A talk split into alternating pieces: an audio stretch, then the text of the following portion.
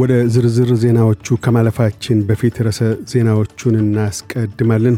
የፌዴራል ፍርድ ቤት የአውስትራሊያ የላቀ የጦር ሜዳ ጀብዱ ሜዳል ተሸላሚ ወታደር አፍጋኒስታን ውስጥ የጦር ወንጀሎችን ፈጽሟል ሲል በየነ። የሱዳን መከላከያ ኃይል ከተቀናቃኙ ፈጥኖ ደራሽ ኃይል ጋር ንግግሩን ገታ። የሚሉት ግንባር ቀደም ርዕሰ ዜናዎቻችን ናቸው።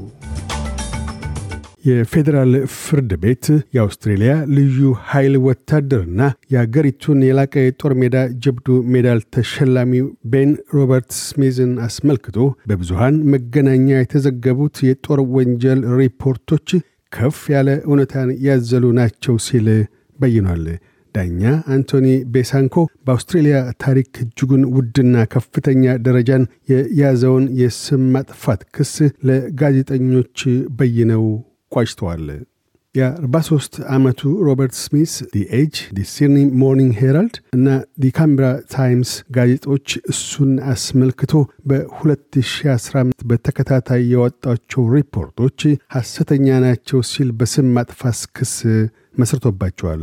ሪፖርቶቹ የላቀ የጦር ሜዳ ጀብዱ ሜዳል ተሸላሚው ትጥቅ አልባ የሆኑ እስረኞችን ገድሏል ወይም በግድያ ተባብሯል፣ ወታደሮችን ተተናክሷል፣ እንዲሁም የአፍጋኒስታን ሰላማዊ ሰዎች ላይ ድብደባን አድርሷል የሚሉ ናቸው።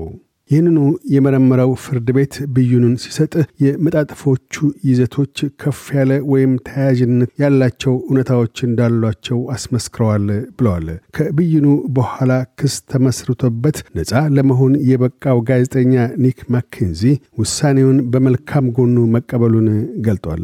የፍርድ ቤት ሙግቱ ከሳሽ የቀድሞ ወታደርና ተከሳሽ ብዙሃን መገናኛ ተቋማትን ከ$25 ሚሊዮን በላይ ወጪ አስወጥቷል።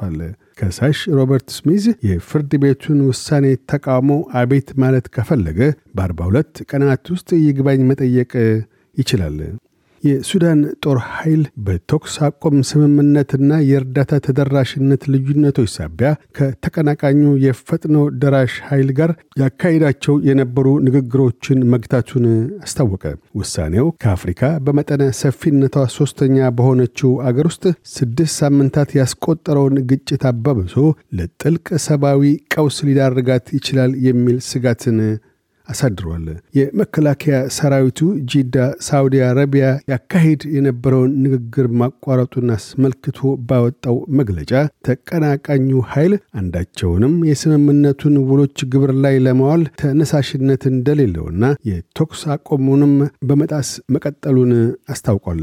የመከላከያ ጦሩ ቀደም ሲል ከፈጥኖ ድራሽ ኃይሉ ጋር ባደረጋቸው ስምምነቶች ለሰላማዊ ሰዎች ጥበቃ ማድረግንና ከሁለት አጫጭር ተኩስ አቁም ስምምነቶች ላይ ደርሶ ነበር። በሌላ በኩል የተባበሩት መንግስታት ዋና ጸሐፊ አንቶኒዮ ጉተሬስ በመከላከያ ሰራዊት ዋና አዛዥ አብዱልፈታህ አልቡርሃን የተመድ ልኡክ ቮልካል ፓርቲስ እንዲነሱ ያቀረበውን ጥያቄ አለ ብለው ሙሉ ድጋፋቸውን ለመንግስታቱ ድርጅት ልኡክ ቸረዋል። አውስትራሊያው ቴኒስ ተጫዋች ታኒሲ ኮኪናክስ በፈረንሳይ ኦፕን የመጀመሪያውን ትልቅ ድል አስመዝግቧል። ኮኪናክስ የቀድሞ ሻምፒዮን ስታን ዋቭሪንከር በ5 ዙር ግጥሚያ ለመርታት በቅቷል። በወንዶች ቴኒስ የመጀመሪያውን ስፍራ ይዞ የሚገኘው ካርሎስ አልካራዝና በ3ኛ ደረጃ ላይ ያለው ኖቫክ ጆኮቪች በአሸናፊነት ወደ ቀጣዩ ዙር አልፈዋል። በሴቶች በኩል ጄስ ፓጉላና አሪያና ሳባሌንካ በፊናቸው በአሸናፊነት ወደ ተከታዩ ግጥሚያ ተሸጋግረዋል። ዜናዎቹን ከማጠቃላችን በፊት ርዕሰ ዜናዎቹን ደግመን እናሰማለን። የፌዴራል ፍርድ ቤት የአውስትራሊያ የላቀ የጦር ሜዳ ጀብዱ ሜዳል ተሸላሚ ወታደር አፍጋኒስታን ውስጥ የጦር ወንጀሎችን ፈጽሟል ሲል በየነ። የሱዳን መከላከያ ኃይል ከተቀናቃኙ ፈጥኖ ደራሽ ኃይል ጋር ንግግሩን ገታ። የሚሉት ግንባር ቀደም ርዕሰ ዜናዎቻችን ናቸው። እያደመጡ የነበረው የኤስቢኤስ አማርኛ ፕሮግራም ነበር። የፕሮግራሙን ቀጥታ ስርጭት ሰኞና አርብ ምሽቶች ያድምጡ። እንዲሁም ድረገጻችንን በመጎብኘት ኦን ዲማንድ እና በኤስቢኤስ ሞባይል አፕ ማድመጥ ይችላሉ።